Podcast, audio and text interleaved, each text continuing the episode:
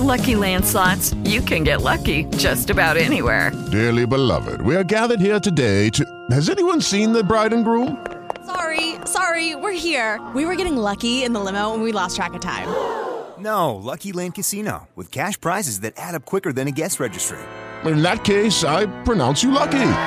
Play for free at LuckyLandSlots.com. Daily bonuses are waiting. No purchase necessary. Void where prohibited by law. 18 plus. Terms and conditions apply. See website for details. With the Lucky Land Slots, you can get lucky just about anywhere. This is your captain speaking. Uh, we've got clear runway and the weather's fine, but we're just going to circle up here a while and uh, get lucky. No, no, nothing like that. It's just these cash prizes add up quick. So I suggest you sit back, keep your tray table upright, and start getting lucky. Play for free at LuckyLandSlots.com. Are you feeling lucky? No purchase necessary. Void where prohibited by law. 18 plus terms and conditions apply. See website for details. Been moving all around the Taipei area. Oh, this always feels good. It's 5:30 in the afternoon here in Kathmandu, Nepal. Okay, just a few hundred steps to go, and I'm at the top of the platform here of Swayambuna, the Monkey Temple. I was drinking a mixture of beer, a rice wine, and I am really feeling it now. I am up at 3:30 in the morning to go to a tuna auction. I am here in Mumbai, India, and I'm here in Tokyo, Japan for Sakura, the cherry blossoms. It's 7:45 in the morning here in Phnom Penh, and I'm just going to try to cross the street. I'm going to try on a crosswalk. It's 6:15 in the morning, and I think I'm one of the only people in Ta Prohm. This is the Tomb Raider Temple. Hi, I'm John Sabot, and this is the Far East Travels Podcast.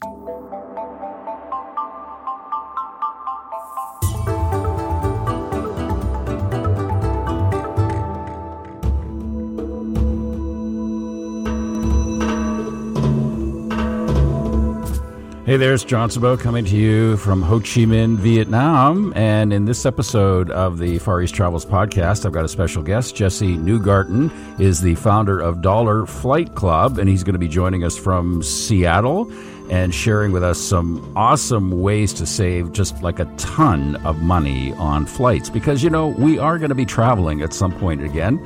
And Jesse's going to be joining us and sharing that and some other info on getting the best deals out there for the future. Okay, so uh, I'm in obviously Ho Chi Minh. I've been here for a while, and um, you know it, it, it's not looking like uh, anytime soon that they're going to open up Vietnam or any of these other countries. Uh, you know, to foreigners for travel, but you know we'll see what happens. Uh, Vietnam is now currently, as of uh, the 23rd of April, they've obviously uh, relaxed some of the social distancing measures, and you can already feel it. I'm feeling it in the city that uh, you know things are starting to get back to normal. They're going to put a push on uh, tourism for Vietnamese uh, over the course of the next number of weeks or months. And then I think what the plan is, it seems, anyways, from some of the things that I've read, that they will start to open up to countries that have similar COVID 19 case amounts, uh, and, and then they will partner with those countries. So I'm, assuming if it's a country, say, like Cambodia, that has a low count, um, then they may start opening up the borders uh, with uh, with Cambodia or perhaps some other countries within the region, and then start building it up from there. But they're obviously going to be looking for partners that have uh, really good uh, low case rates or no case rates of COVID 19. Like a, a, perfect partner for Vietnam would be Taiwan right now. Actually, Taiwan would be a good partner for anybody right now. So that's the situation here. So you know, over the next uh, several weeks, I'm going to be trying to reach out and uh, get some feelings on what's going to be happening in the future with travel and, you know, some of the experts out there that sort of are tapped into the industries and see uh, where they see things going. It's not going to be easy in the near future, but hopefully not too far down the road uh, we'll be all uh, out there traveling again. So, Jesse Neugarten is the founder of Dollar Flight Club. He's based in Seattle. And he has a membership based service that offers outstanding flight deals for clients. And he's been quoted and mentioned in all kinds of publications, including Condé Nast Traveler and CNN Travel and a bunch of other uh, travel based websites. Uh, and uh, Jesse is going to share with us uh, some very cool information today. Jesse joins us from Seattle. Hey, Jesse, how you doing? You're in Seattle. Yes, yes, I am. Can you, uh, be, because we're all kind of dying here for some travel inspiration right now, because we're all kind of, I wouldn't say locked down, but we're all kind of limited to what we can do and where we can go. Can you give me just like a perfect day for you in Seattle, like a place you'd like to go for coffee or a walk or dinner or something like that, just to kind of tempt us, uh, give us a little bit of uh, inspiration uh, via Seattle? Yeah, of course. Uh, I think one of uh, the best things to do is a, uh, a run around Lake Union and then a coffee break in Ballard on just a beautiful summer day uh, in Seattle when it's sunny because you don't get uh, too many of those. Yeah. And that's just the best. Uh, and uh, you know, I'd say that's number one. Uh, a favorite place to go eat? Yeah, uh, there's just so many great ones. Uh, there's really great. Right there's really great food in Seattle, and really great seafood too. Like they have amazing seafood restaurants there. I know. I mean, some my some of my favorite places are up in Ballard, actually, like north of Seattle a bit uh, where they have a ton, a ton of breweries um, and a ton of great food, uh, you know, just along the canals. Um, and it's just so nice in the summer uh, just to be outside there. That's so cool. So you are the founder of Dollar Flight Club, and we're going to get into sort of the, all the specifics of what uh, the Dollar Flight Club actually does and offers for uh, subscribers. But uh, first, I just wanted to kind of get into what inspired you to get into the the uh, you know being an entrepreneur in the in the travel sector because uh, I mean I find most people that do anything entrepreneurial wise are doing it because there's a passion. So obviously you have a passion for travel, and I understand it was kind of inspired by your trip to Nepal in 2015 during the uh, terrible earthquakes. Yeah, exactly. Uh, you know, I mean, it started way before that to be honest. Uh, I mean, I grew up in Cape Town, South Africa. I lived there for 12 years or so. Uh, and, you know, I had been traveling, you know, I was lucky enough to be able to travel a lot with my family, uh, you know, back and forth to the U.S. because we have family all over the world. Um, and that's really where it started, uh, you know, just traveling so much, so young. Uh, and then, you know, after that, you know, I kind of became the person that family and friends would reach out to to ask about, you know, you know, how to find the best deals. You know, they would always reach out to me and be like, hey, Jess, can you take a look for me? Uh, and then, you know, I became an expert, you know, just really doing that for myself and just helping my friends and family. Uh, and then, you know, coming up to, you know, Nepal, uh, you know, we're stuck there in the earthquake. Uh, you know, it was really a scary time. Uh, you know, I came back from that, you know, really inspired to, you know, help people kind of see more of the world, and you know was just inspired to you know start something there, uh, and that's kind of where the journey began. Yeah, you said you were. It was really important for you to share your knowledge, and uh, I mean, I think all of us. I, I happen to be there around the same time as you as well, or shortly after you left, and I was there for the second largest earthquake, and then two three weeks after that, and you know to see that kind of dev- devastation, and then on top of that to see how the Nepali people handled it. Like, uh, you know, I spoke to some people that worked for the Canadian Armed Forces that were there doing relief work, and they said there's absolutely no way Canadians would ever be able to deal with such adversity. And these people are just so strong. They're just kind of like they've lost their homes and everything, and they're just dusting themselves off and starting all over again. So, did, did that sort of have any kind of effect on you as well? Just how people were handling the situation there? Yeah, I mean, they just handled it so well, and they were so poised. I mean, the, the most amazing thing for me was, you know, we were we were travelers and tourists there, you know, with them, kind of going through this experience in some way. You know, obviously, most of them have lost, you know, way more than we did, uh, but you know, they took care of us, you know, as well as they could. Um, you know, even when you know their homes, you know, had been you know essentially destroyed, you know, they they cared for us um, you know, as much as much as they could. So I thought that was one of the most amazing things. That's so cool. Now, you, you said that uh, you know a lot of family and friends were always seeking advice from you on how to get the best travel deal. Like, have you always been the travel hunter? Has it been kind of a budget thing? Is that why you kind of became an expert in that area? Yeah, exactly. So, I mean, you know, throughout high school and then moving into college, uh, you know, in college you don't really have that much money to, to travel. Uh, so, and I really wanted to. It was obviously a passion of mine. So, uh, that's really what I did. You know, all spring breaks, uh, summer vacations. You know, that's what I did was trying to help my friends and family find the best deals, especially my friends, so we can go on spring break trips. Uh, and I was the person who would always be booking those flights for my friends.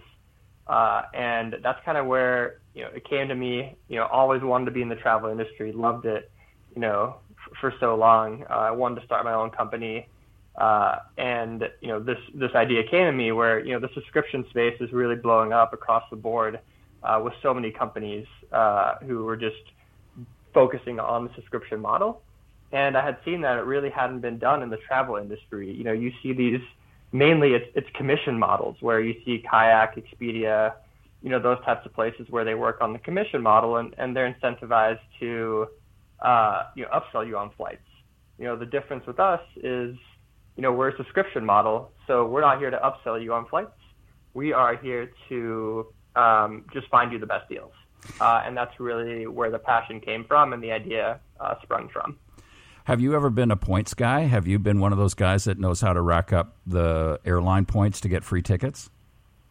Yes, I, yes, exactly. That's also one of the other things. Uh, you know, I really did that for most of college, and then also, you know, I still do that now. But really, that started was when, uh, you know, my uh, girlfriend uh, you know, was one year uh, uh, younger than me in college, and I graduated, and then I was living in Philadelphia while she was in uh, Ohio for college, and I needed to figure out ways to travel back and forth to see her and not spend all my money, and uh, airline points was the way to do it. So I didn't pay for a flight for I think the whole year, but was able to go back and forth, and she was able to come see me, you know, every month at least. So wow. it worked out really well. Wow. Now, have you got any crazy stories about like I've seen people like do these crazy loop flights, like flying all around, say the United States, like stopping in three or four different places just so they could rack up the points. They knew exactly how to game the system. Did, have you got any kind of mm-hmm. crazy story like that? How you you know gamed it so that you got a whole bunch of points?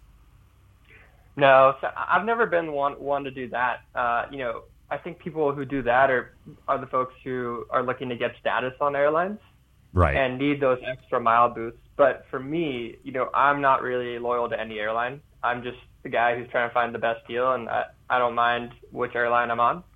Uh, so I've never I've never had to do that, but I do know a lot of people that do, um, and, and it definitely works. So.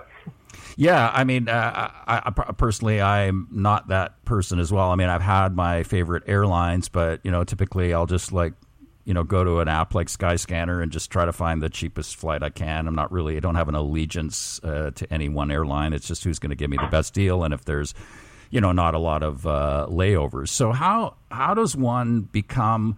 Look, there's a lot of intricacies to this, and uh, when I uh, when I look for you know a flight uh, somewhere. I usually just go to an app like Skyscanner, but I might be missing out on something when I do that if I don't know like a strategic city that I can either leave from or go to. And you have some pretty uh, good tips on you know not being or being flexible on a city that now not everybody has this option but but being a little bit more flexible on the city that you depart from. So tell me a little bit about that because this can be really uh, helpful for some big metropolitan areas in the united states especially.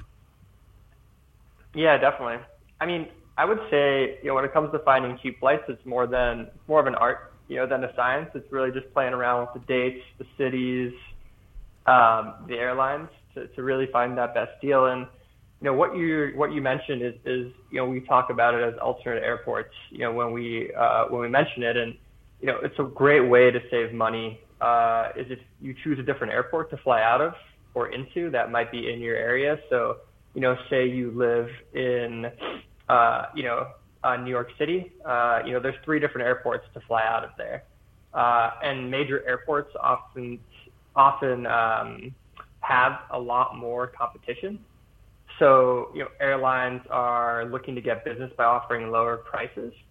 So what you can do is, you know, it might even be more convenient and cheaper to travel out of an airport that could be, you know, an hour away from where you live. And you could save, you know, $500 doing that. You know, a flight from, you know, New York to, um, you know, Beijing could be, you know, $500 round trip out of uh, Newark and, you know, 1200 out of JFK. Wow. So it takes is just a few minutes, you know, hey, uh, you know, I know I live, you know, 10 minutes from JFK, but I'm just going to go take a quick look at uh, Newark to my destination. You know, that's one way where you can save a ton of money. Uh, you know, the other way, which, you know, works as well, and, you know, we do talk about this in Europe for Europe travel a lot, but it can be applied directly to travel from the U.S., Canada to Asia. Mm-hmm. And you know, what you do here is, you know, say you're traveling out of Seattle, you know, there's there's there's flights from Seattle to, to all across Asia, and you know what most people do is you just say, oh, I want to go to uh, you know Seattle to Tokyo, so or Seattle to Beijing, and what you're going to do is you're just going to fly, you know, you just look at that route. But what you can do in Asia is there's so many budget airlines that you can travel uh, from city to city or take trains from city to city for 30, 40, 50 dollars. Uh, and you know we see that across Europe and across Asia uh, with place with uh, airlines like AirAsia, for example. Yeah. So what you can do is you can fly into a city that's just a, you know a quick quick hop from from Beijing if Beijing's your final destination. You fly into that city for you know 50% less than you would into Beijing, and then you just book a train or you know an AirAsia flight into Beijing, and you know that'll cost you significantly less. Yeah, and that's a really good tip. The only thing I would say on that is that make sure you've got enough uh, layover time so that you can make that connection all right, because that is not going to be covered off if your flight is late. the airline that you're flying on isn't going to cover off your budget airline, right? Um, so uh, as long as you leave enough uh, leeway, but I mean, I think it's great to do something like that. And then say if you you know you're going to a, a hub city or city that you're going to you know, you can actually just, you know, stay overnight or something like that. A lot of these places, it's very easy to do that, like, say, Kuala Lumpur or Bangkok uh, for, for a lot of people, Americans or uh, people from the UK or Canada, you know, in, in better times, and normal times, don't need a visa. Yeah. And it's, it's really easy to get a visa. So, just on that note, um, you know, we are obviously in, uh, um, you know, desperate times or serious times right now for the travel industry. And I mean, there is no international travel really industry really happening right now, and who knows when it's going to be. What are your thoughts on, you know, what's it going to take to get the international travel industry going uh, again? And you know, maybe you've t- discussed this with some people in the business. I mean, are we all waiting for this vaccine? Is that really what's going to start up the industry again? Yeah, I mean, yeah, it's a great question, uh, and it's a tough one to answer uh, because things are just so uncertain right now. Uh, but I think, you know, in terms of you know when things are going to get back to 100% normal, you know, when we can do exactly, you know, when travel will be the exact same it was, you know, back, you know, in January, is we'll need a vaccine so that everything get back to, to normal. But until that happens, which doesn't seem like that's happening for at least a year and a half or even two years. Uh, you know, we're going to be gravitating towards, you know, what we're talking about as the new normal. Yeah. Where air travel, you know, travel from the time you get to the airport and, you know, while you're in your destination is going to be significantly different. Uh, you know, it's going to take much longer at the airport. You know, travel is going to be a little less comfortable. I'd say, especially on airplanes. Uh, you know, there's going to be way more hoops to go through to get into into certain countries. Um, and you know, while you're in countries, there's going to be a lot of social distancing in place, masks required. So I think travel will look a little different, uh, you know, international travel over the next few years. But I think you know that's why a lot of people are turning towards domestic travel, and you know, traveling in your backyard. Because you know, for example, here in the U.S., there's just you know, there's so much to do um, in terms of national parks, things that are outdoors. Uh, but I think in terms of you know, international travel, you know, we'll see that come back. Uh, I think uh, in September and and towards the end of the new year or the, ne- the end of the year. Uh, but it's just going to be, I think, uh, much younger, much younger people are going to be traveling much more, uh, and they're just going to have to take the precautions uh, that each country sets in place. Yeah, unless they have a, a, a, you know an incredible testing system at the airports, you know, get off the plane or get on the before you get on the plane, you get a test. You know, when you mm-hmm. arrive at the airport, you yeah. get a test. Or there's some drugs that happen to come through that actually takes a lot of people out of the ICU. So, so this this flu, this this uh, coronavirus or COVID nineteen just becomes almost like another uh, well, not any worse than the standard flu, unless something like that happens. I totally agree with you. I think uh, travel is going to look a lot different. There, there will be some opening up here in where I'm at right now in Vietnam. The local government is already starting to promote travel within the country, and that's mm-hmm. where they'll start. Is they'll start to rebuild their tourism business with uh, local people and then I think eventually they'll look to other countries that have a similar low case of COVID 19, and then they'll partner with those countries. I think that's where you'll start to see it opening up, at least in this region, in, in Southeast Asia or even perhaps uh, yeah. East Asia. That might be the case. But, uh, but like you said, with the uh, situation uh, in the U.S. and other Western countries, not just the U.S., the U.K. and uh, you know Canada's not through it yet either um, and uh, Australia as well. That uh, there, you know, it's it's going to be a long time before we see, you know, what we're used to, as you said, the the the, the regular normal. Yeah, I mean, I think the most likely thing that's going to happen is that the second you land in a new country, once the borders open, is you're going to just get rapid COVID nineteen tested, and if you're good to go, they'll let you in the country. If you're not, they'll send you home. Yeah. Um, I think that's the most likely thing that's going to happen. Um, you know, the second most likely is that you'll get tested in your home, like at the departure airport before you leave the country. Yeah. Uh, so I think that's the most likely, and um, it just depends on, you know, e- I think each government uh, because they're obviously you know uh, working independently. So.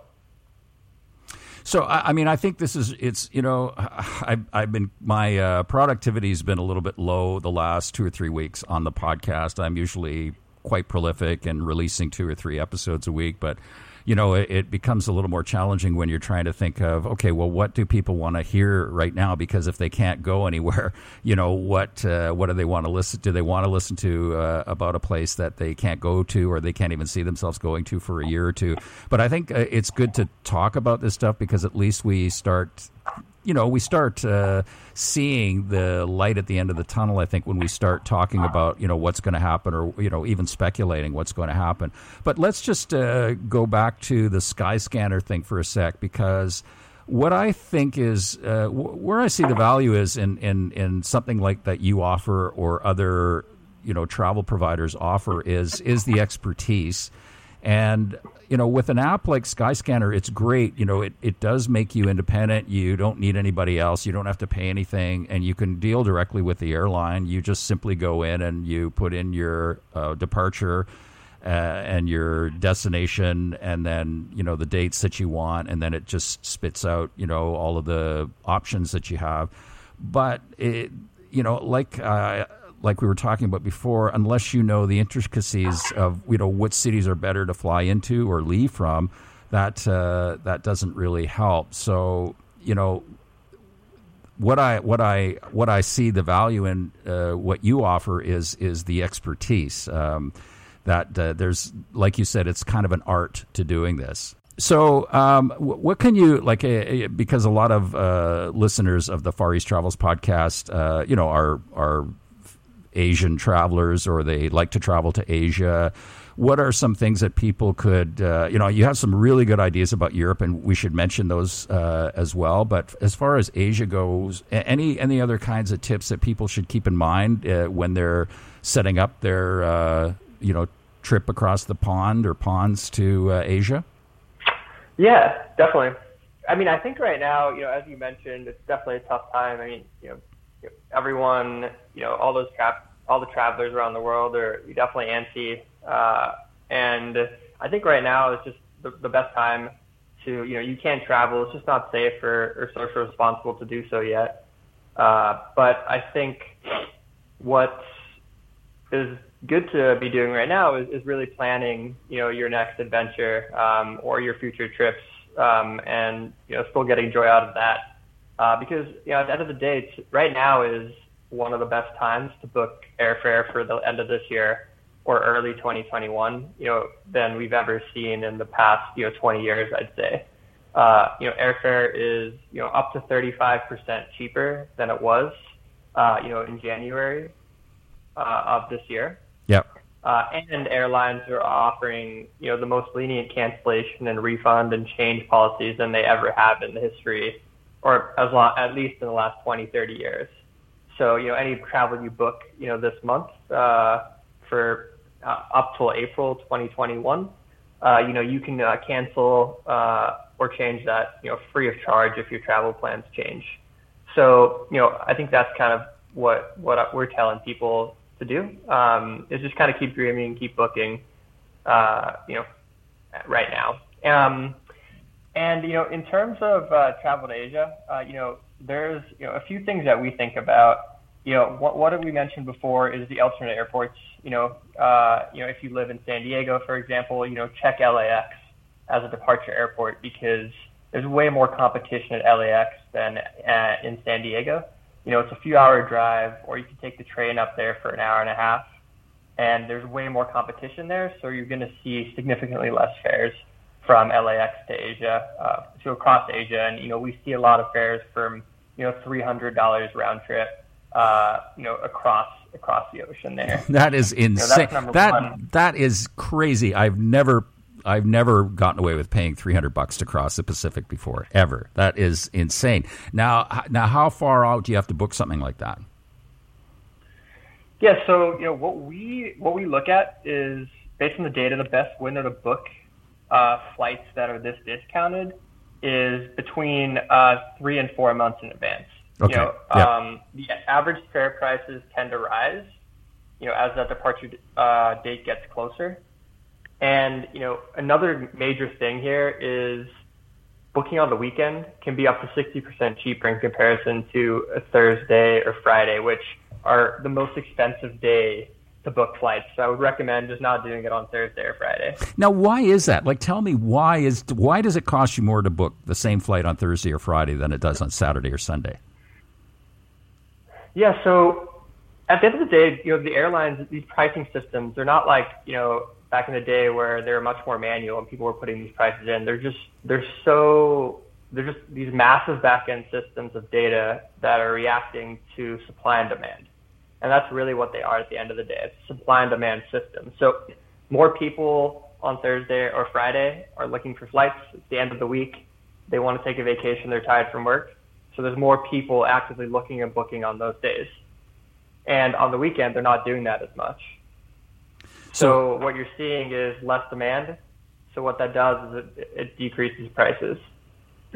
So weekends one of the best times to book flights, and then uh, I, I, recall you in some, something you, had said before. Tuesday was a, a, good day to book flights as well. Is that right? Still, or mm-hmm. yeah, that's another great good day. So it's a weekend and Tuesdays. So um, that, that, I mean that's uh, that's amazing uh, advice, uh, and then of course the uh, the cities uh, that you were telling me about about uh, you know try, you know being strategic about the city that you depart from. the other thing that I was going to mention, and and what are your thoughts on this? I, I don't think you I necessarily you know these last minute deals like I don't I, if you want to specifically go somewhere you have a destination in mind whether it's you know, Beijing or Tokyo or wherever, that waiting to the last minute is not necessarily going to save you some money. yeah, um, that almost never happens, I think, in air travel. Um, waiting till the last minute, you know, it's it's never really gonna you're never gonna get a better deal waiting for the last minute. It just doesn't work like that. Um, you know, we that's why we tell people, you know, to book, you know, as soon as they see a deal that's worth booking, because um, that's their best shot at, at booking the best fare. Uh, have you had any success with, uh, you know, last minute flights? No, actually, uh, I, I, you know, I usually it, the the longer I wait, the more I pay. It just it just mm-hmm. always works out that way. Even like w- here within Asia, um, I don't think I've ever uh, saved money. You know, if I saw, uh, like, say, a flight, I don't know, somewhere in Southeast Asia, fifty bucks to Bangkok or something like that, where I am now. And if I if I if I wait, uh, you know, four more days, is it going to go down in price? No, it's just going to go up. They never go down. The only time uh, I personally uh, will get a deal like that is if it is I, I, I am I don't have a destination in mind and I just simply go through something okay here's the last minute deals round trip to this for this and you leave like in two days or something like that that's about the only time I ever see you getting a good deal on anything but you can't pick those places those are just you know whatever they have that they're trying to clear out you know if they have some flight scheduled and you know, I don't know, uh, and and they just want to offload uh, the seats that they have. But mm-hmm. but if you have a, a, personally, I just find if you have a destination in mind, I think you're, and you really want to go to that place, uh, you, I think you got to book it out. Like uh, I, I, usually tell people I know, like three months. Yeah, exactly. Um, you know, as, as just an example, right now, uh, I've just you know I pulled up a deal in our system. Say you want to go from LA to Hong Kong, you know, next week. Uh, what it's going to cost you is it's going to cost you uh, $900 round trip on American Airlines nonstop. But if you book that flight in July, uh, say you want to go July 6th through July 16th, that's $356 round trip. Wow. On uh, American. So you can see that even just looking two months in advance, how much that drops. Yeah. Um, and there's nothing here last minute to Asia that you're going to see this week. That's a good deal. So that's just an example. So tell me also about these. I'm really curious to hear more about these business flight crazy prices that you've uncovered for people before. Yeah. Uh, you know, so we, we launched a business class product uh, last year because uh, we just didn't see it in the market. And I think a lot of people are really interested in those types of deals. And to be honest, it's a really similar process uh, that with these economy flights uh, it's a similar process. It just wasn't being done before. Uh, so we're just able to, uh, you know, we, we use a lot of partner data that we bring in uh, with our team of, of uh, deal experts um, to uncover these business class and first class fares. Uh, you know, and these ones are focused from the U.S. To Europe, Asia, South America, and Central America. Well, yeah, and and so what? Uh, tell me some of the prices because I was just blown away when I heard uh, some of these deals that you were uncovering for people. Uh, yeah, so I mean, you know, some of most of the time we're finding these these round trip to if you're speaking about uh, from the U.S. to Asia. Yeah, you know, we're finding a lot uh, from you know major airports in the U.S. You know, for fourteen hundred to sixteen hundred dollars round trip in business and first class. Uh, that's really the sweet spot uh, that we're sending out.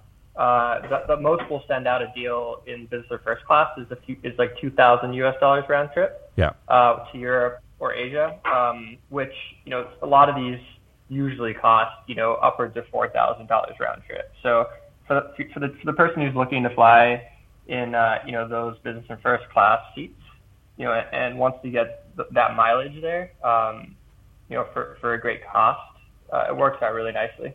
Yeah, I mean, uh, you know, it's it's. Uh, I mean, obviously, uh, uh, it's a, a, huge opportunity. I mean, these some of these uh, uh, business flights can be five thousand dollars. You know, from Los Angeles to Hong Kong.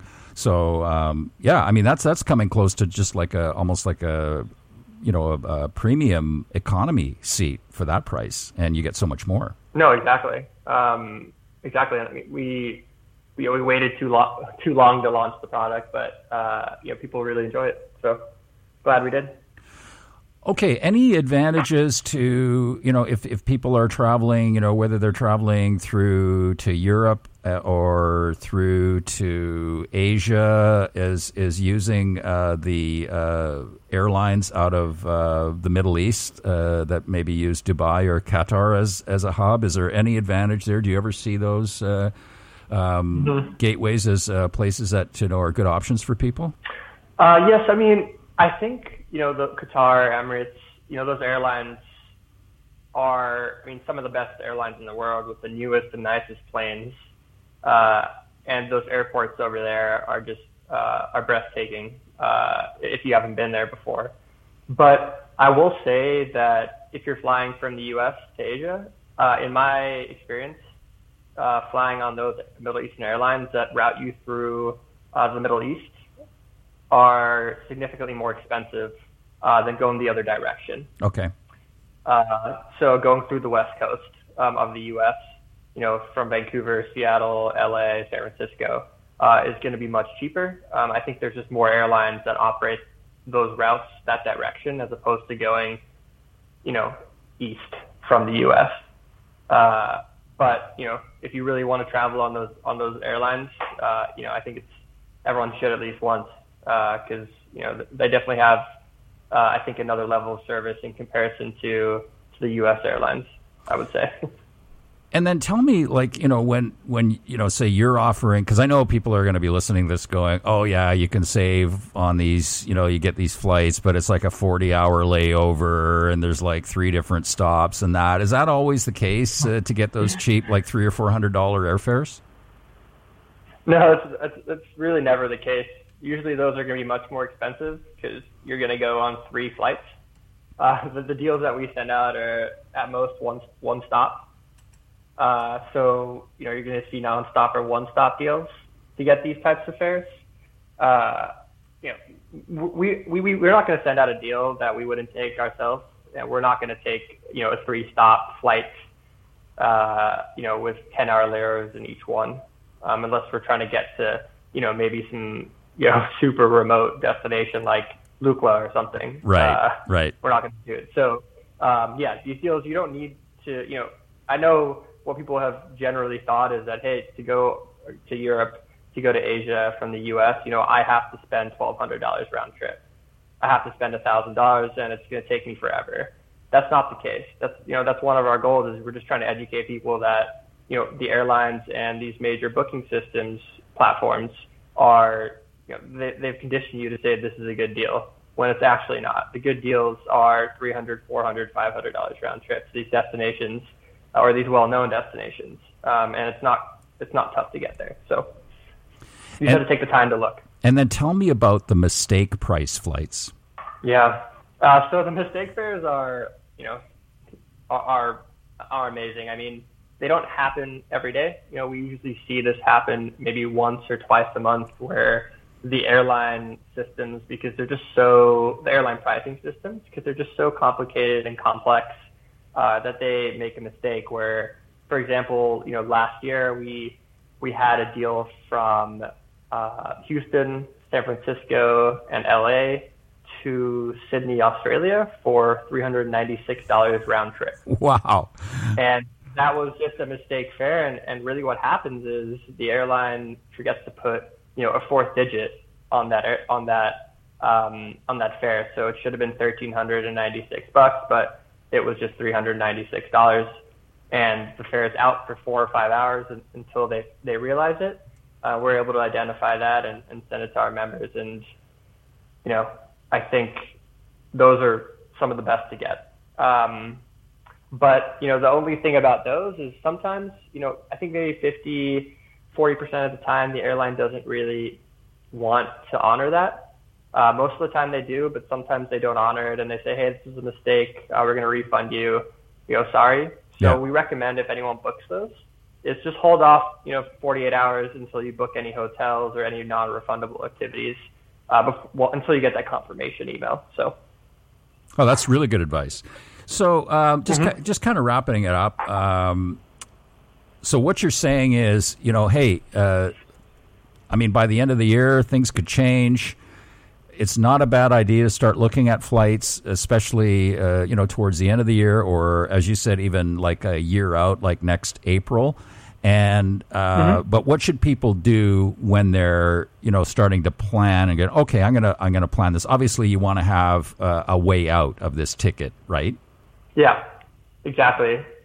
So yeah, I mean, there's a few things there. I think absolutely booking for later this year or early 2021 um, is is a good move for a few reasons. One is the airfare is insanely cheap at the moment for those dates.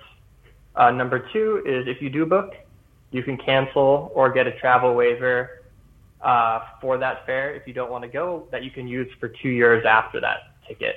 So you have a lot of flexibility there. Um, and if the airline does go ahead and cancel that flight for any reason, because you can't travel to that destination, they're gonna they're entitled by the De- Department of Transportation here in the U.S. to give you a full refund. Um, what I would say is to kind of protect yourself.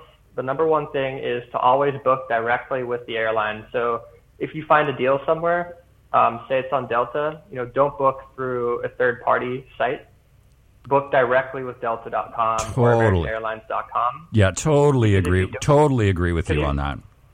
Hmm Yeah, because if you don't, um, you're going to have a much harder time if you do need to cancel or you do need a travel waiver or something happens with the flight um, because it just they're they're two different systems and it's tough when you get in that situation. So that's the number one thing I tell people. If you're booking a flight right now, make sure it's directly with the airline uh, because you're not going to have any trouble um, with that. So. Okay, cool. Now, what I think you do is really cool. I think you save people not only money, but a lot of time. And I think for anybody to master this, it's going to take them a lot of time to, to master finding the best flights. And, and a lot of people just don't have the time. They'd rather, you know, pay somebody something and get them to do it for them. But we're kind of almost out of the age of travel agents, uh, you know, in the way, you know, we would have known them maybe 20 years ago. So tell me how exactly Dollar Flight Club works. Yeah, of course. And I mean, you hit it right. You know, the nail on the head there is, you know, what we're doing is we're essentially bringing the travel agent back by creating a personalized experience for you, um, you know, online and, and more of the digital age. Um, you know, what we do is we send instant alerts about the world's cheapest flight deals leaving your home airports, where we save our members uh, $500 on average per flight. And the way it works is you sign up, you pick your departure airport, uh, and you watch your email for uh, deal alerts, and then you book that dream vacation. Uh, essentially, we're going to email you the best deals, leaving those home airports for you to book. Cool. And uh, we'll leave a link in the show notes as well so people can check out the uh, Dollar Flight Club website. So, wh- wh- where's your, wh- what's on your bucket list these days? Yeah, so for me, it is uh, Greece and Australia. Those are the next two ones on, on the list. And uh, I know that you were, you'd mentioned uh, you you know you traveled through Africa. You were born and raised in, in South Africa, and you've traveled through a lot of countries in, in, in Africa. Maybe like one of your, your top one or two travel experiences that you could share with us outside of the the Nepal uh, uh, adventure. Yeah, I mean, I think one of them, oh, specifically, I guess in South Africa is safari. Um, you know, those are some of my best memories there. Uh, is just you know being in the game reserve on on the jeep, the, the open door jeep. You know, watching you know lions sitting you know 10 or 15 feet away. You know, a, a massive herd of them, um, or not herd, but a massive group of them. And I think you know if if if you can get on one of those safaris, uh, you know that's something you'll never never forget. Uh, I think that's kind of one of my one of my favorite memories there. That's cool. So I think the the sort of the summation here is, you know, we're not traveling right now, but start thinking about it by the end of the year. Hopefully, within a year, you know, things will start opening up again. Jesse Neugarten, uh, Dollar Flight Club. Thank you so much, my friend. Yeah, no, thanks so much for having me. It's great.